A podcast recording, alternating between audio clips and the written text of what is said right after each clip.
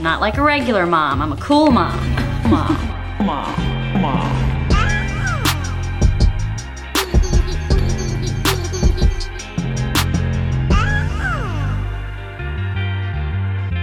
Hey, cool moms. So I feel like kicking things off this new season, the theme very much feels like cry now, laugh later. Because uh, that's what I've been doing. 2023 has been full of massive transformation. And like, do I say that every time? Maybe we're always constantly transforming. Maybe it's the Scorpio in me. I'm not sure. But this week in particular has felt very much like maybe she's spiraling. Maybe it's her period. like it's it's very that.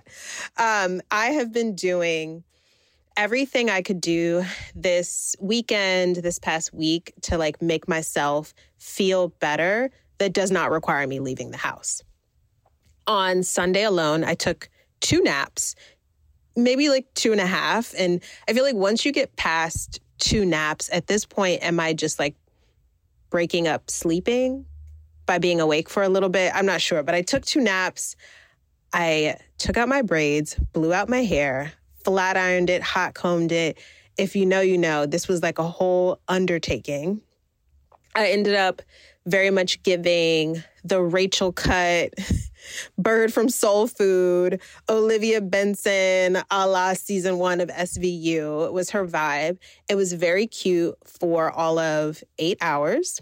I woke up and I looked like I had worked the third shift. So that was that. My hair is very much reflective of how I'm feeling on the inside. So if you see me, know that you're going to see me in a hat and understand the vibes, understand where we're at.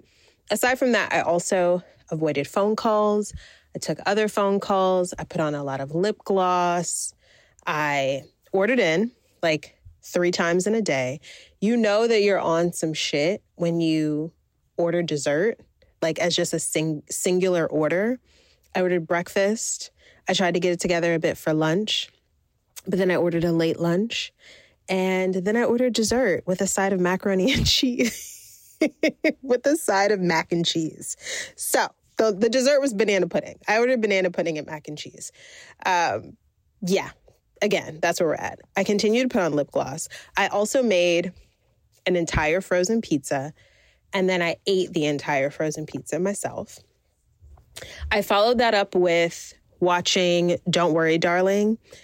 And I really allowed myself to be transported and fantasize about being a 1950s housewife who smokes cigarettes and folds clothes all day, you know, living the dream.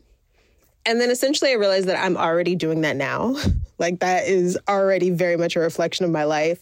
Only I need the husband to bring home the bacon and me not have to bring home the bacon and cook it and clean and fold the clothes and also smoke the cigarette. That would be nice. That would be nice. I know that that movie is problematic if you haven't seen it and you need like a good, maybe like Sunday watch by yourself. Highly recommend. It's a little bit dark, but you know, I see the light in the dark. So I was fantasizing off of Don't Worry, Darling. I also have been realizing that, and of course, we know this that, you know, transition difficulty never quite exists in a silo. We all are very much intertwined and connected and existing on a similar frequency, especially of those around us or in community with us. And so many of these conversations have been coming up specifically with my single friends. My single friends my queer friends, my friends who are not partnered, who do not have families, and that they have felt really alone and empty. And this conversation, this ongoing conversation, has been really specific to living in Los Angeles because living in Los Angeles, I would presume, like many other large cities, but something about LA in particular, maybe because it's so spread out, has felt, can feel very isolating. And in that, it can feel very lonely and not really feeling uh, fulfilled. Yeah, just not feeling fulfilled and feeling lonely. And, you know, when I initially had this conversation with one friend in particular, I felt like it didn't apply to me.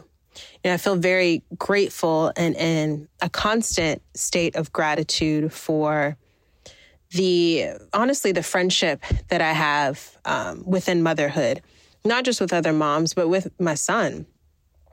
I feel um, very much fulfilled in many ways and understand the privilege that it is to have someone to hug every day. You know, that was something that came up where a friend was like, I haven't hugged anyone in a week, which was mind blowing to me because I receive that verbal and physical affirmation and give that verbal and physical affirmation of love and care and tenderness on a daily basis. And that really fills my cup in such a way.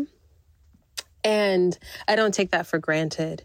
I, yeah, I just, I don't take that for granted. But I think that I had not been so aware of, on the other side of that, what are the ways in which motherhood can be this salve for deeper ailments that maybe are harder to recognize because we are so privileged in positions of motherhood to have and to, to give and to receive that kind of unconditional love. And so for me, the cry now, laugh later theme has really been settling in. And I also believe um, would be remiss to not acknowledge that we are still collectively dealing with the echoes and the ramifications of a pandemic and lockdown and everything that happened during that really um, bizarre era. And how are we emotionally processing? And what space have we created for ourselves and have systematically been created? Uh, none. Uh, for us to be able to heal, acknowledge, acknowledge, heal, and cope. So, again, I've been thinking a lot about how motherhood has been this salve. Uh, as much as I think that I'm self aware, for me to not acknowledge that as of recently, I think spiritually, I have felt very unfulfilled. And even more honestly, you know, I, I said in conversation last night that now has been a time that I have felt maybe the furthest away from God and that's not something that I have ever truly experienced or been an acknowledgement of in my adult life. And no matter what you believe, um, this is, you know, absolved of any sort of faith or specific religion, but just to me, the God that lives within and the God that, that surrounds me on a daily basis, I have felt a bit disconnected from, and I didn't really have the space to acknowledge and understand that until more recently in having these conversations around loneliness. And when you're a business person, when you're an entrepreneur, you're constantly thinking of ways to continue to grow and build business and build community. And I realized that there is nothing that makes me feel um, that I haven't practiced in my life right now that roots me within myself, that roots me within God, that fills my spiritual cup, that is not monetized or publicized. I have felt like this platform has been such an incredible um, catharsis for me, uh, you know, avenue of healing to be able to share and be honest and receive such um, intimate, vulnerable feedback from my Cool Moms community. However, this is still very much a business. And so I say that to say, you know, for those folks who are still feeling it, especially my moms who we so easily um, can feel and allow ourselves to temporarily uh, fill our cups with the love and the receiving, the giving of love of our children um, to remember that there is a spiritual love that only we can give ourselves and only a relationship with with whatever you believe is your highest power universe spirit ancestors etc nature to fill your cup. And so that has been really my focus now. That is my laugh later. For me laughter being a part of that spiritual component. So i'm really excited to be reconnecting with all of the things that are going to make me laugh now and laugh later and even cry tears of joy, whether that's now or later. Um, but I damn sure I'm tired of crying out of frustration. So, some of those things I may share here, but I predict that many of those things I will keep just for myself. And it is my hope that you all have those special things that fill, fill your spirit and prioritize filling your spirit with things that are just for you. Up next on Cool Moms, Celine Semaan. First, we have to start off with our inaugural question always, always. Okay. And okay, depending I'm on ready. how kooky you are, if this is your jam, which I think I have an inclination of, what is your sign or what is your big three and what does that mean to you? Oh, big three. Yeah, I just recently learned what that meant. nice. Okay, perfect. so it means your um, sun, moon, and rising. Yes, Okay. exactly. Exactly. So my sun is in Scorpio, hmm m- moon is in Aries, Okay. and um, and then what's the third one? Your wait, wait, wait. rising. Sun is in moon. Uh, uh, sun is in moon. I'm not a good astrologer. It's Okay. Sun is in Scorpio. Mhm. Rising is in Aries and moon is in Sagittarius. Okay. We So have very warrior energy. a thousand percent. I feel that. I, I knew some of that because I follow Scorpio Mystique on Instagram. Me too. I love Scorpio Mystique. Shout out to Scorpio Shout out to for- Scorpio Mystique. She always has it for real, like the real thing that's happening, you know? Yes, exactly. I'm also a Scorpio. So I love seeing like, you know how they're like, oh, so and so like this post. So it'll always like populate you or a few other people that I follow Yes. on IG. And I'm like, okay, I see my Scorpios. We're getting our word of the day. Yes.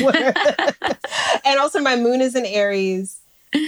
And oh, interesting. Yep. And my rising is in Gemini, which like makes me a little bit more Mm. approachable. Oh, is that so? I think bit more approachable than me. which is more approachable than my sun and my moon sign because my sun and my moon sign are like get to business, get to work, and also let's get deep. And then I think my rising sign keeps me a little light, but sometimes um, Mhm. gets me in trouble. It makes this is like me telling on myself, but I feel like it makes me in social settings more friendly and outgoing than I probably would actually like to be. And then I get overwhelmed with like all of the conversation my Gemini has gotten me into. And, and then I want to retreat and go home. Yes, scorpio is like you know very very uh how to say this um extreme like either i want to go out and i want to see everybody and i need to see everybody or i am hibernating like crazy like i don't want to see anybody or go anywhere i don't know it goes very like extremes it's a lot of extremes Yeah, it's a lot of extremes. Do you find it exhausting or do you find it to be maybe like a strength or a superpower? I feel like now I just found a way to to because it's a water sign, so it's basically lots of waves, you know. And so now I feel like it at 40, I could say that I have managed the waves, you know, like manage how I relate to the waves or let them overwhelm me or not overwhelm me. And like I I, I developed like a sort of a regimen to help me be at peace with ups and the downs. I can't control the ups and the downs, that's for sure, but I can control my my relationship to these like either I let them completely occupy me and I'm like overwhelmed or I am like riding the waves, you know? Yes, yes. I want to. I want to get some insight because I've now been. I feel like just like squirreling away all of this information from all of these really um, wonderful, dynamic women that I get the opportunity to speak with because I relate to that. I have high highs or I can have low lows, and so I've tried to get better over time with riding the waves. This was the conversation I was having with myself uh, in the shower this morning, where I was just like, I was like clapping and making up kind of a chant of because oh wow. of like all the things that I know are working in my favor, um, and all of the things that I'm attracting. And I, I remember doing it, and it was loud when I was doing it, obviously. And I'm clapping, and I'm in the shower, and I'm like, my kid is going to think, my son is going to think.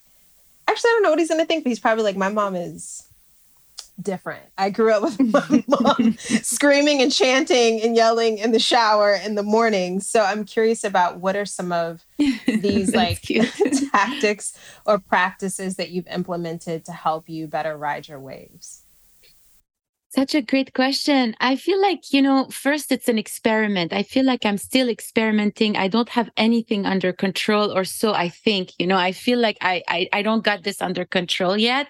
I try my best. I what I have under control is, you know, little things like, you know, managing, you know, or not managing, but more like connecting spiritually to myself, having um, you know, sort of a regimen, a spiritual, a spiritual regimen for myself that I respect and honor and and dedicate myself to. And uh, it's not attached to any religion, so it's not something that's dogmatic, but that I've developed through the years by just naturally seeking healing and naturally being aware and um, someone like i feel like most scorpios we are like born seeing the other side you know like we we have this ease in understanding the depth of of human existence. And from a young age um I was extremely drawn to to healing. To now we call it healing, but at the time it was the occult. Uh, yes. It was more like less uh, welcoming, you know, and or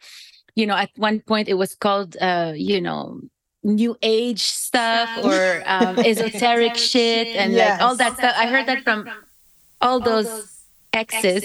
Um,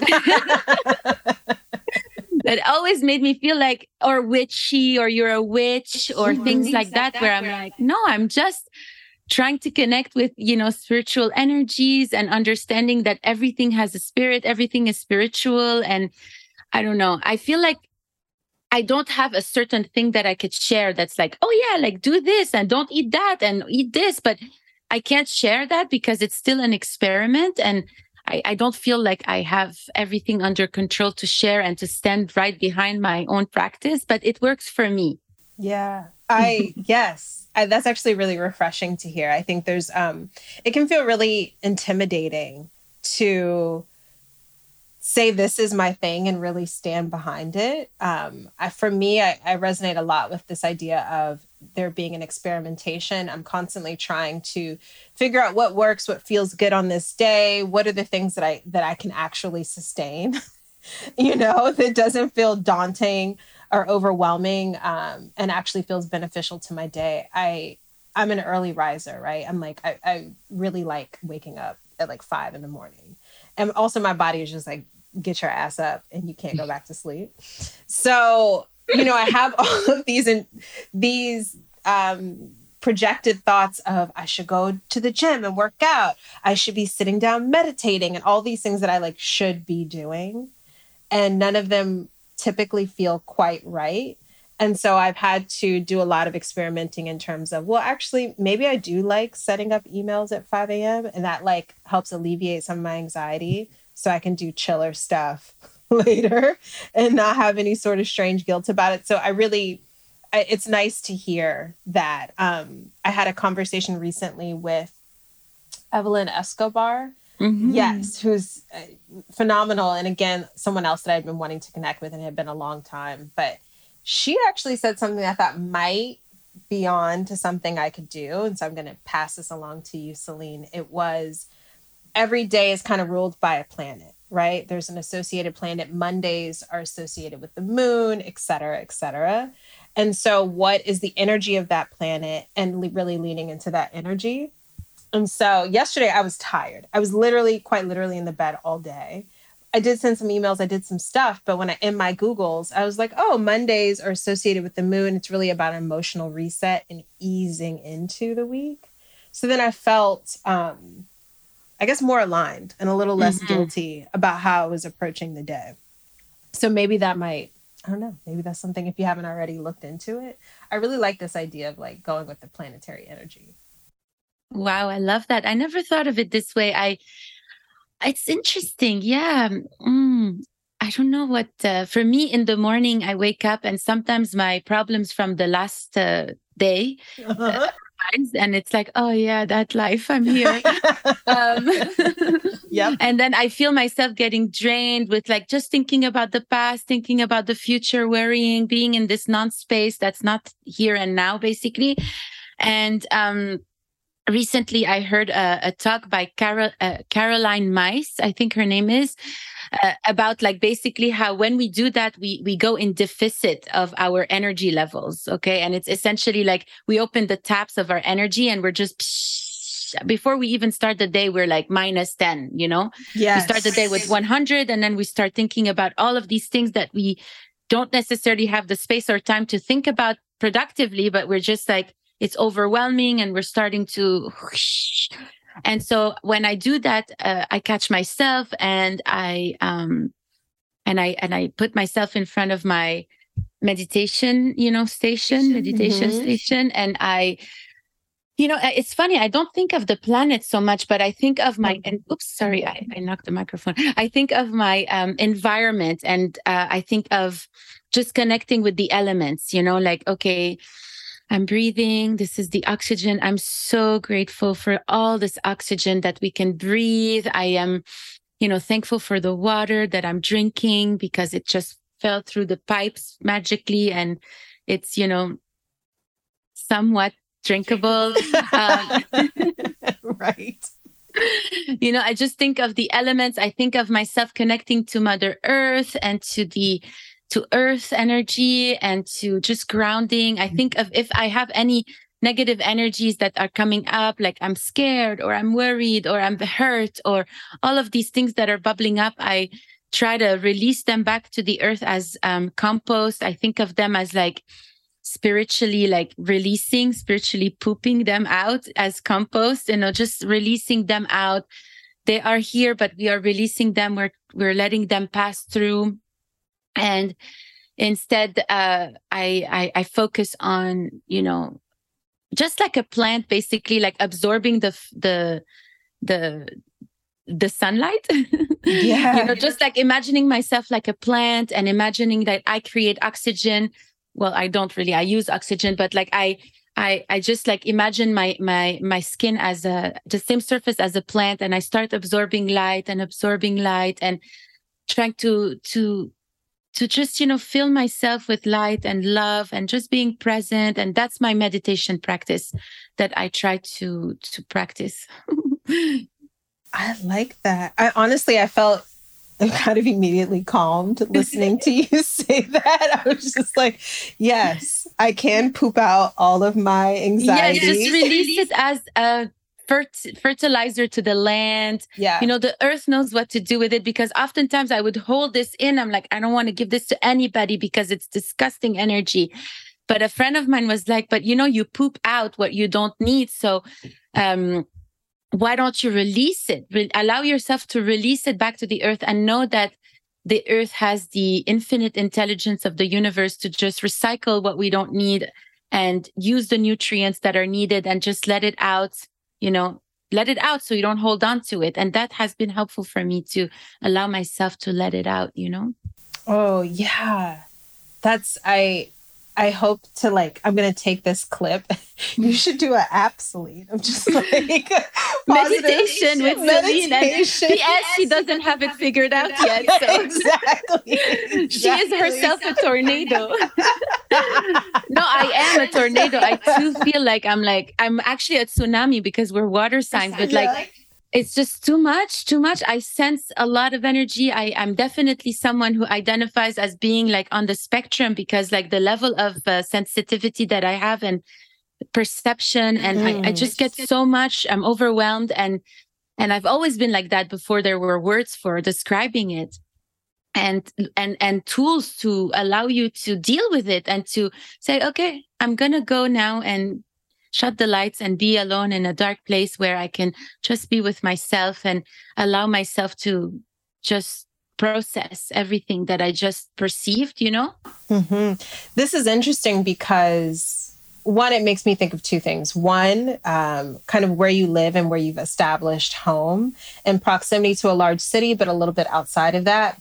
And then also the second thing it makes me think of is the work that you do, because the work you do is so tethered to others and awareness and giving and having to be really available um, and making yourself and information accessible. So, first, I would like to talk about as someone who is a deeply sensitive person, how did that impact your choice and where you call home? Yeah. How did that impact your choice in home? Well, I never really thought that I was going to move up here. You know, I've always been someone who loved the city, loved being in the heart of the action, loved Brooklyn. You know, I've as soon as I landed in Brooklyn in 2008, I was like, "Oh my god, this is like a little bit like Beirut, a little bit like Paris, a little bit like Montreal, a little bit like everywhere I've been, but it's its own flavor and I can be me, you know, like I could never be me, you know, anywhere I went, even in my own country, I you know, I have to be a certain way as a woman, you know, I have to present a certain way as a woman. And there's lots of standards for women in my country to just how we are to show up, you know? And it's changing, mind you, it's it's very much changing. But back in the day when I was a teenager, there were a lot of expectations that I was like, hell no, I'm not doing that. I can't do that. I definitely cannot show up like that. And, and this so, is in Lebanon. Mm-hmm, in Lebanon. This, yeah. Mm-hmm yeah in lebanon i you know i mean yeah i mean women have so much pressure all around the world you know every single culture or country i don't know i feel like women have a lot of pressure. Uh, and in my country as an arab woman there's a lot of standards and a lot of um, you know requirements of asked of us you know and um, and so on. And so I, I never felt like i was me me you know i wasn't accepted as me and I lived in Paris. And of course, um, as much as I love Paris and I love French and I love, you know, a lot of things about the country and everything, uh, it's not my country and it's also a country that colonized us and there's a lot of mm-hmm. prejudice against arabs there and it, it's also some a place where i cannot be fully myself um, and then i lived in montreal and and I and I love Montreal and I love the, the freedom that it allowed me to study and have access to free education, open up my eyes on open education, on free education, accessible education, which later on became my my focus of work. But of course, it's also I'm an Arab woman in in Quebec. Uh, you know, it's it's an occupied um, stolen land. Uh, there's there are two different uh, groups, the English and the French, and they they fought for the land. And the French owned the land, the Quebec land. I mean, the the, the Quebecois uh, region.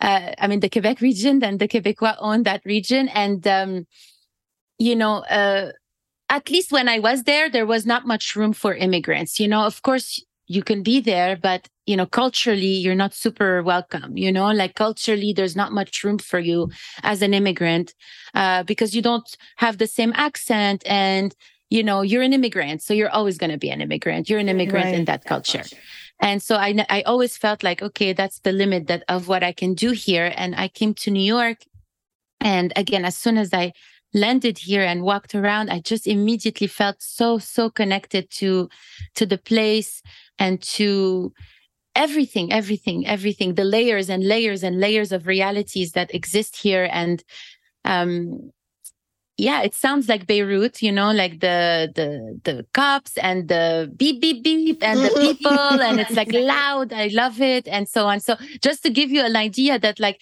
arriving here i was like oh my gosh it it even smells like beirut sometimes. Like it just feels so so close to me. Uh, i i recognize myself here so much and in 2020 the pandemic started and you know i never thought of, of, myself living upstate anywhere or even in nature. Every time i would go to nature in fact i would get uh, panic attacks. I would be like i need to be in the city. I need to be in the city. Wow. i can't okay. be here. I can't be here. I, I, need to go back to the city. Like after a day and a half i would be like get me back to the pollution immediately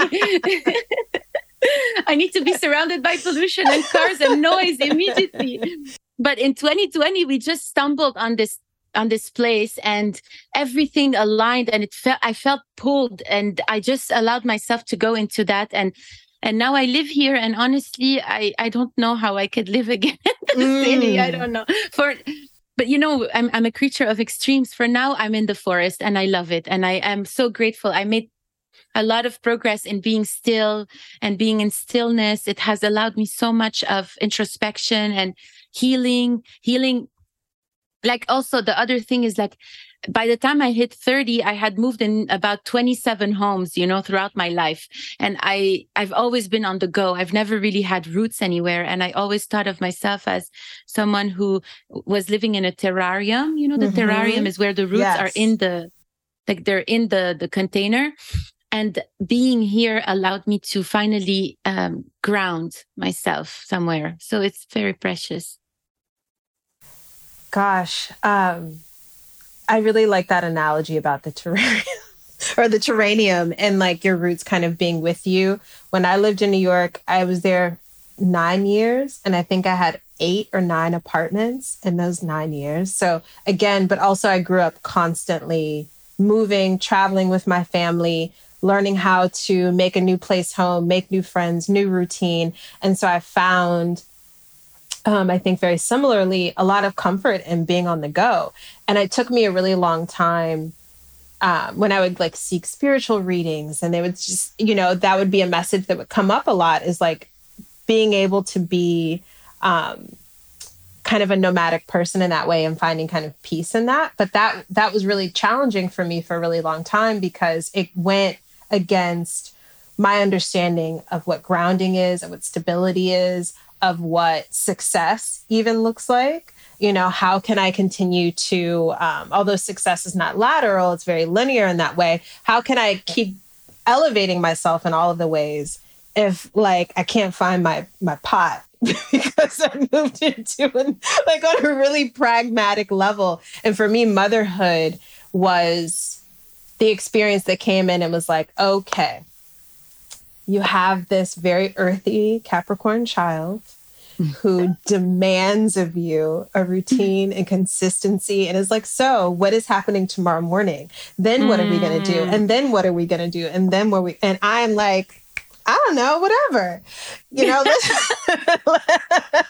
let's figure it that. out tomorrow. Um, I wouldn't even know what my plans were like, you know, two weeks from now. And so life has changed quite a bit in that way. And I think very similarly, um, me really uh, submitting to Los Angeles and being really surprised by how much I have found home here and peace here and my routine and my consistency. And I think that's so important for um, people who are constantly thinking, doing, moving, and evolving themselves and the world around them.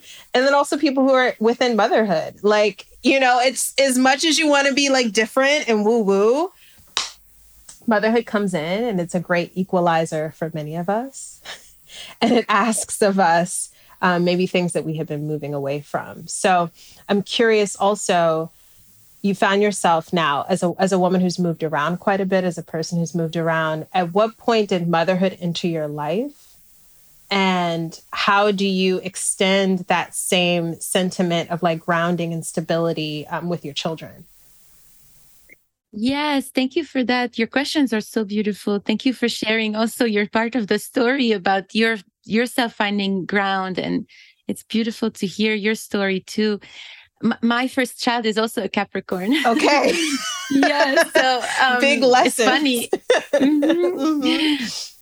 Big lessons and yes you are correct like they love to know what's going on and they love to have uh be in charge and have the routine and have their things and i i respect that it's beautiful um and you know i i, I came into motherhood in my uh in my 20s and um i wasn't really like thinking I was going to be a mom. Uh, I'm 40 now, so it's it, it wasn't that uh, I was thinking, you know, um, I'm going to be a mom soon or one day. I was always thinking, I want to do this in this life and I want to do that. And I want to, you know, achieve my dreams. And it, when I look back, I didn't really have any role models of mothers that, that inspired me to, to believe that you can be a mother and and your life is not over once you're a mother you know? I had this idea like if you're a mom your life is over. That's it. You're you're you're has been. You're not relevant anymore. Who cares? Um you're a mom you know? Like that energy. And so, um, so yeah, I had to overcome that when I found myself that I was pregnant and, um, I was end of my 20s. So I, I, I was, you know, sort of going into it be feeling like okay this is the next phase of my life you know and uh, trying to accept a lot of things um, and build my own role models build my own ideals of what i want out of motherhood and what i will not give up and what I will not compromise and how I want to raise my children. And I, it, it really allowed me to define what motherhood was for me. I don't have to follow anyone else's rules or anyone else's vision of motherhood because of course, especially also as an Arab woman, there's a lot of expectations that are put upon you that you're like oh you you you need to do this this this this. Like you're a mother motherhood is your number one priority right now. And uh, you need to excel at it before you think if you want to do a career or you want to pursue something or another you know? And so there was a lot of standards for me that i was like okay I'll do everything I need to do. And I don't want to forget about me also, you know, like, and, and I want to keep doing my dreams and I want to, you know, I want to also honor my inner child, you know, because like I can't be a good mom if I am frustrated and feeling compromised and feeling like, you know, so it was a delicate balance. And in fact, uh, after my first child was born, I went to Lebanon for um, undeter- like indefinite time. I took her with me. My partner came with me and um, and we stayed there for for maybe half a year or seven months. And in that time my partner learned arabic learned how to read and write uh, speak arabic which was amazing for to speak with my family. And in that time i really re thought things through you know like i had a notebook. It was like this small. I, I hid it everywhere. And i was like every time i was thinking of something i would write it down. And i started connecting the dots in my life. Like what are the things that i love that bring me so much joy that are in me you know like they they they're either gifts i was born with like you know i'm very good at communication i'm very good at writing and drawing and i'm very good at you know listening understanding. I i love to listen to other people. I love i have a a cause within me that's about my country and you know justice and all these things. I started connecting the dots and and slow factory was born very soon after. So it's almost like i would consider slow factory also my child my second child. Yes. I gosh I, I, I love these stories and this is why i do this for very similar reasons. I didn't have examples of women that were approaching motherhood and also their passion and their purpose um, in a parallel way that felt fulfilling from both ends. And so i was like i have to seek out these stories so that I know that it's possible for myself and for others and share them. And very similarly, connecting dots. What does it mean? Starting Cool Moms. And so, Slow Factory being your second baby, I'm so glad that you said that because we have to get into Slow Factory. I saw something very, very, very cool on social media the other day of uh, via Slow Factory of like cowhide that is not made from cows. Mm-hmm. And so I, I I was just like, okay, there's a lot of very cool stuff happening that you are working on. So I would love to kind of start from a very high level, like what is Slow Factory? What is its purpose? What is the mission? And then we can get in really granular into like all of these really inspiring um, activations and work that the organization is doing. Absolutely. Yes. Thank you so much for asking. So, um, definitely Slow Factory has been an experiment and continues to be an experiment. So um, the experiment is that how can we create things that are good for the planet and good for people simultaneously, and how can we fund these projects that are ways that are regenerative? And so there's a lot of standards. The same same with what I feel like the Arab culture has put upon me, all these standards. I put the same kind of standards around Slow Factory and principles and um, guidelines and methodology in, in order to allow us to make decisions. And um, uh, throughout the years, it's been over 10 years now that we've that we've been doing Slow Factory. Uh, it actually started in 2007, 2008. The name of it came to us, but I, I, I incorporated and started working with the name Slow Factory in 2012 after my first child was born. And so um, in 10 years, really a lot has happened. Um, we um, we also created Slow Factory in a way that's like an ecosystem. Okay, so it, there's a non-for-profit entity that's Slow Factory, the non-for-profit. There's Slow Factory Labs, that's a for-profit entity that receives investment to develop the le- the leather that you saw. That's Slow Hide, uh, like cowhide. One yeah. word, Slow Hide.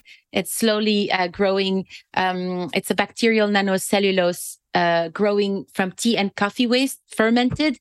Uh, similar process as kombucha. A lot of people wrote under the image, "Oh, it's SCOBY, it's SCOBY." It's absolutely SCOBY. That's the essence of it. It's it's thousands of years old. It's not anything new. But what's new about it is the IP that has been developed around this material to preserve it, and that doesn't contain any plastic so that's the energy that is around this lab is you know continuing this eff- these efforts in in ways that respect the planet respect people um, and uh, and so on. So that's slow factory labs. And then we started recently a slow factory fund where we are raising funds to support projects uh, and donating to projects that are around um, different areas. Some of them are around material science, just like the leather, for instance, and others are around Web3, uh, Bitcoin, um, you know, all of this decentralized organization, um, uh, decentralized ways of, um, of, of, of monetizing and sharing funds, you know, and we're interested in that space as well. So that's a little bit like the ecosystem of Slow Factory. It's not just the non for profit. The non for profit is focused on education and it's focused on funding research. Funding research currently, we just launched this month our fellows. We are funding, uh, I believe, over 15 fellows it's just incredible. Um, it's also open edu, open education for for for those of you who know. Uh, open education provides free lecture series online. Uh, we make sure that they are as accessible as possible with uh, closed captioning and American Sign Language interpretation, and um, and the topics vary, uh, and they all are under the umbrella of, I would say, collective liberation, which we defined as, uh, you know, uh, sovereignty, land sovereignty, our bodily autonomy, racial justice, uh, international solidarity, and and so on. I mean, I can go on and on. I'm no, sorry. you totally can go I'm on so and passionate. on. I, I, this is what I'm so excited to get into because I um, I want everyone who is listening to be able to understand the levels of impact that Slow Factory has. You know, I was very familiar with the open education platform. I've looked at the lectures. I've like familiarized myself with it in that way, but not as familiar, like I said, when I saw the Slow Hide on social media. And also, as a caveat, I am like so very impressed with the way in which you use social media as a tool um, to be able to disseminate information that is like light and fun and interesting, but also like full of so much weight. Um, and maybe not always the things that we see or necessarily want to see on social media, but are really important um, because it is such a great, a great a great platform and an equalizer and being able to again share information. So I'm excited that you are excited about the work that you're doing. I think having 15 fellows is like deeply impressive. Being able Thank to you. fund the ideas and the visions of others is like um, such a privilege. Um, what so much of what I'm gathering and so tell me, correct me if I'm wrong or if it doesn't resonate, that there are many facets of your life that feel inherently politicized, right? From your own personal identity as a woman, as an Arab woman, as a mother, um, to also the work that you're doing, decentralizing money, um, making education and information accessible. All of these things inherently, I think, go against the system in which we all exist in. Um, do you find that you seek out um,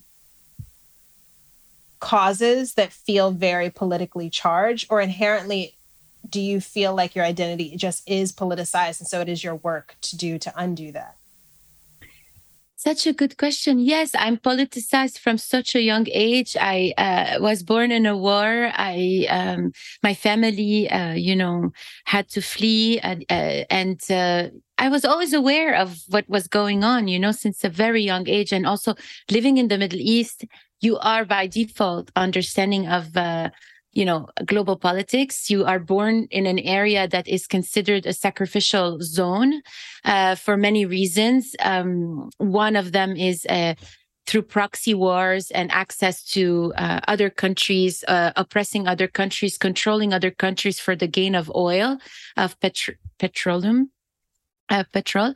Um, and uh, uh, other other than that it's also the um, the injustices that we face as peoples that are uh, under attack constantly under attack from our neighboring country uh, israel uh, also our peers in in palestine that are under occupation. Um, knowing that is just impossible to unlearn that once you live that once you have uh, been through a raid uh, uh, been uh, under bombs uh, you know there's a there's an aware an awareness that I can't shake off. Okay, I can't just be like it's fine. I can't. Even when it's fine, I have a feeling that something's not okay gonna happen. You know, I have a very hard time feeling like it's fine. In fact, even when it's fine. Hence why when I was in the forest and the first times in the beginning of my 30s, I couldn't be here because I just it was too much for me to to be with myself, to be with all of the trauma that I had lived. It was too much. You know, it took me a long time to heal and I'm still healing. I'm not even done healing, you know. um, and I, I'm very privileged to to be able to heal and to be able to be in a place where I have this peace. I'm very, very aware of that. Um, and take that as a responsibility uh, to give back all the time that I can um, to to reach out and to to give back and to connect with my peers and in Lebanon and outside of Lebanon because all of us that are struggling we're struggling under the same rule and we're struggling under the same extraction and to benefit the same people. And if only we come together and we can uh, have international solidarity between one another, then I feel we can be extremely powerful because we are very powerful beings. And um, basically, that's a little bit where I'm at in in my understanding. Um, and yeah, I mean, for me, it's just it's it's a lot of compassion it's just i cannot not care i care too much in fact to my own detriment i i sometimes have to just shut it off and be like I can't, I can't right now. I just physically cannot. Physically, I, I'm oversaturated. I, I have to, I have to chill because um, I, I, I am like that. I just am feeling so much. So that's that's one thing is um, is is just how I'm built, you know. I don't know how to say it more than that, but I try to be different, but I, I cannot, you know. And so sometimes I may come across as too intense or intimidating with all of these causes that I'm able to hold, but I hold them with my whole heart until I can't hold anymore. And then I I withdraw and I delegate and that's that. How does being a person that can hold so much um, and give so much and hold space for others how does that then impact your approach to mothering which is also another job in which you have to hold space so much in such an intimate way for others? Yes. Oh my gosh. Um, yes they're upstairs and they're playing with pottery right now. And I said that I have one hour and then I'm going to come and then we're going to do really fun things together. So I'm so grateful for how compassionate my children are and how extremely aware they also are. And, you know, we have a lot of deep conversations together and they're my best friends. I swear, uh, best friends I've ever had. And, um, I don't know. It's just, uh, it's a delicate balance of friendship and mothering for sure. Sometimes I do have to be the mom and I, I don't like it. I prefer to be the friend, but I have to be the mom. Mm-hmm. And um, so, yeah, I mean, it's a delicate balance. I, I'm not going to lie. Sometimes I do feel like I'm a terrible mother at that I am so taken by all of the work that I do and um, the amount of uh, of stress I am facing that I it takes away from my children. And um, also, I opened my home to so many people. You know, like not just this home, but even previous homes. Like even my small apartment, I always was a host, like the the host, someone who would cook for everybody and have everyone at the house. And I exposed them to so many different um,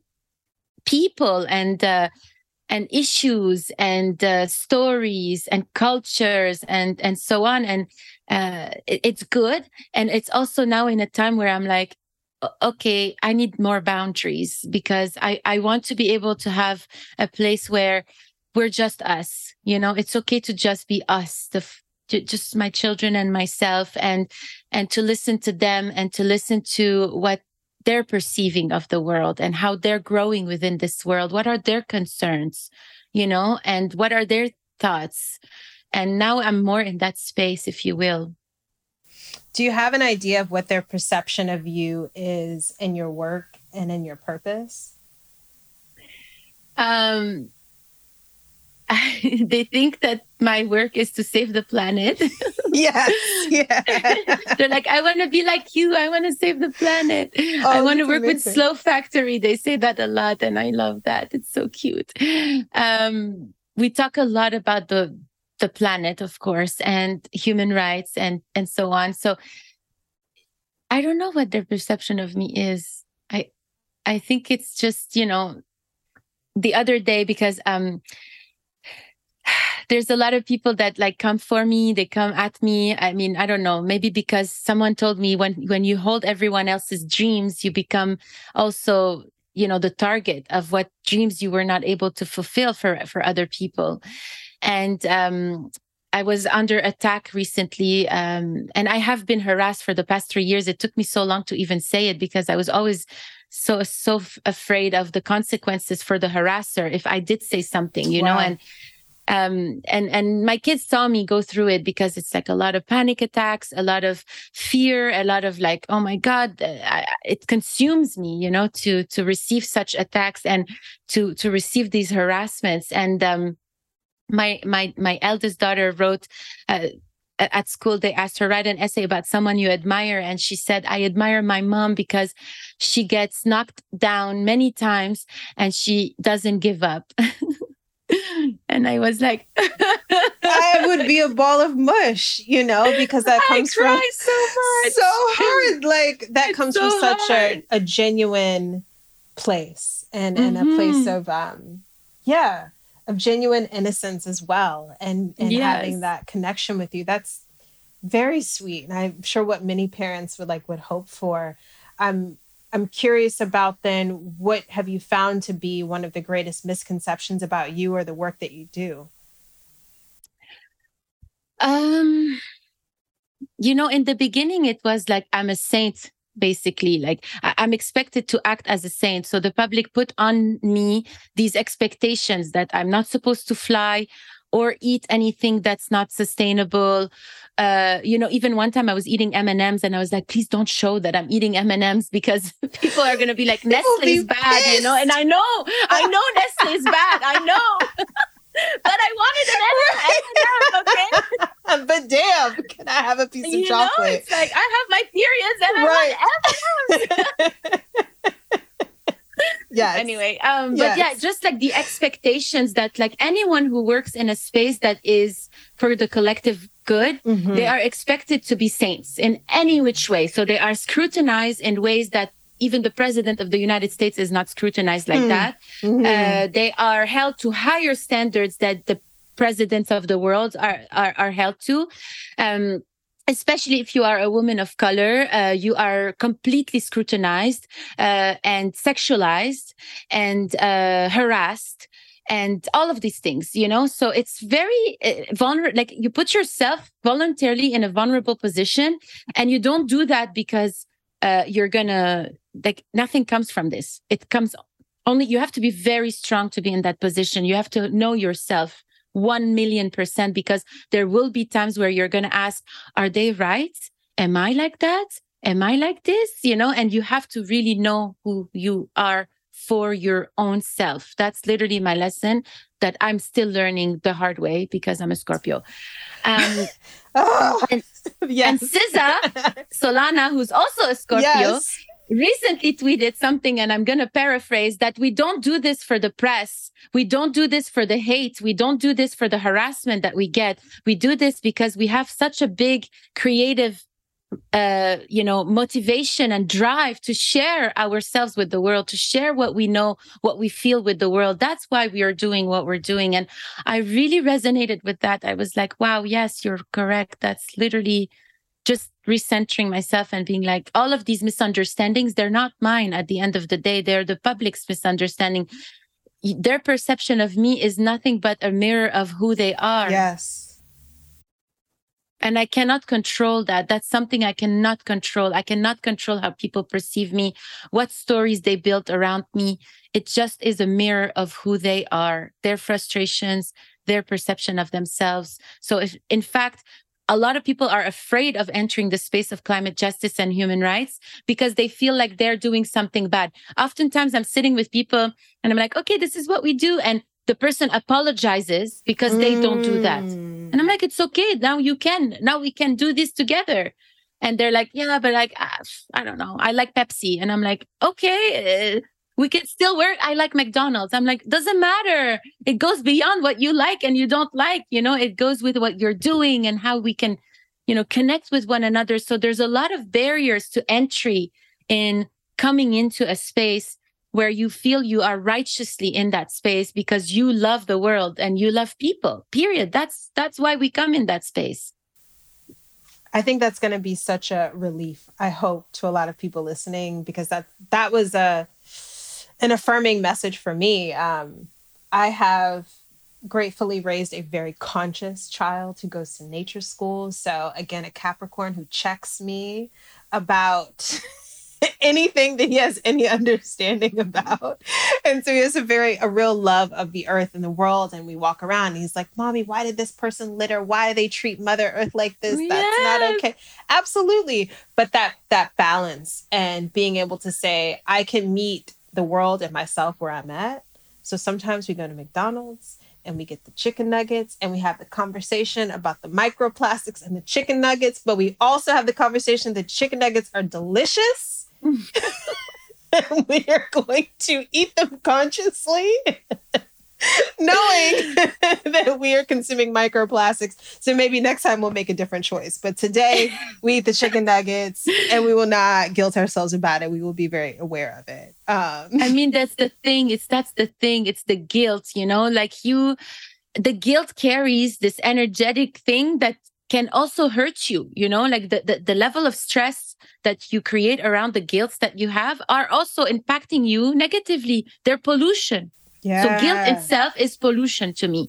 Guilt and anger, you know, and like, you know, of course I started with anger, you know, with this uh, I was talking actually with with a friend recently with Rachel Cargle about anger because a lot of us started with this energy that's like, ah, it's not fair. There's like an anger into it, but we all transcended transcended this emotion and turned it transformed it transmuted into powerful powerful transformative transformative work.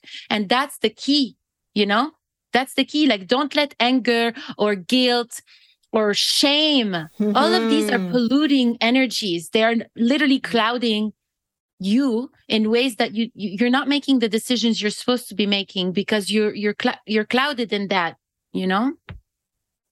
So, as we're kind of winding down, I would also be remiss. You know, we went from one extreme as Scorpios, let's go to the next. What do you do? We talked a little bit about chill earlier. Um, what do you do to find your chill, to find your joy, to find the moments of beauty, like within yourself and outside of yourself? to find the chill you know i feel like the chill is within you Yeah. the chill is within you and you can think the chill is someone else going to give you the chill. You're going to go to a yoga session. Yes it's good. Or you're going to have a meditation session with someone else. It's amazing. If you can do that do it do it do it. But oftentimes it's allowing yourself to sit with yourself and to, you know, listen to everything that's going on within yourself and to allow it and to, like I said, like spiritually poop it out and refill yourself with light and just be chill in that zone of nothingness. Like I, I swear it sounds like what is she talking about? But the the more I do healing and or I, I, invest my energy in healing or I explore healing or like Bell Hooks says, I'm a seeker. I seek, I seek, I seek love and healing and all of these things, the more it brings me back to it's it's in you. You know, it's it's you. It's you, how you relate to yourself and how well you know yourself and what you allow for yourself, you know? It's hard. I'm not saying it's easy. It's yeah. very hard. I sound it sounds easy. It's not easy. But it's it's it can also be so easy. That's the thing. it, it can be easy. What do you think makes it difficult? Answer. Yeah, we make it difficult. So for me, it's been a lot of of time by myself, like time alone, quality time alone. Yes, yes. I think um that's going to take us really nicely into our next segment. But before we get there, I just want to thank you so, so, so much, Celine, for your time, thank for your you energy. So I think there's like a million things we could have touched on and that I would love to continue conversation. But like, I'm so happy that we had um, this time. I, I also promised my child to do something very fun if he left me alone for an hour. So. I heard the door knocking just a little bit earlier, just like a finger. Like, Is it time yet? So yes. then we will get very quickly into the next segment, which is Ask a Cool Mom. We have Layla, 26, writing in from Atlanta. She says, I'm having a difficult time not bringing anger into my mothering. I find myself frustrated often. I'm in therapy, but I don't want to pass that energy to my child. What are some tips on Wow. Yes. We all deal with that. We all deal with that. You know, um, uh, as soon as I became a mother, a good friend of mine who's who, who's older than me and uh, was already a mother of someone my age told me, if you don't take care of yourself, you cannot take care of anyone else. So if you don't spend time with yourself, healing yourself, and you know holding yourself you cannot hold someone else so in terms of the anger it's so beautiful that you are aware of it because anger is also a, med- a, a medicine. It's medicine. It's telling you something. It's telling you something you are potentially ignoring you know? Maybe anger is rising because it's trying to get your attention. What is anger saying to you?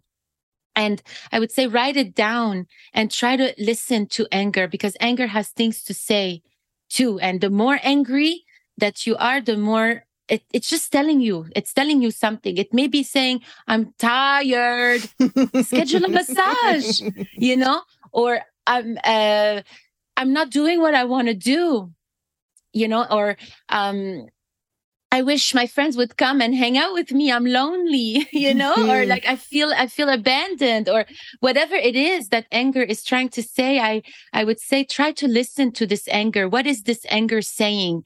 Um, and how can you uh, can you attend to it? And if this anger is about the world and the injustices of the world, there are ways to turn this anger into into um, into action I would say. Turn this anger into something you can control because if you cannot control it and you being angry at it, again it's it's a pollution that you're putting on your system. You know, you are just taking in the injustice and you're being like it's true, it's true. It is true. It's happening. I'm not saying it's not happening, but if you can't if you can figure out a way to do something where you feel at peace with what you've done, you know, does that help? I think I hope so. I I find that very helpful. You're like, yeah, yes, I'm I'm gonna take that. Thank you so much, Layla in Atlanta, and thank you. Yes, thank you, Layla. yes, I think you're absolutely right. I really love this kind of continued narrative of um, pollution outside of self and pollution within self. And so, how what are the work that we are doing within ourselves and outside of ourselves to help transmute that pollution? Um, such such a great conversation. Thank you again, Celine. I so so appreciate you. Thank This you so great. much, Elise. Sorry, did you hear the pew pew pew? I That didn't. I missed My husband being like, "I'm almost done." Okay, we're done. We're done. We're done. I'm shocked my son has not knocked on the door. I, but he must have. No, you are so amazing. This was such a wonderful conversation. I'm so grateful for you and for your questions and for the opportunity. And I hope we get to connect again together and I would talk love more. that. I'm sure we will. I'm sure we will. Until next time.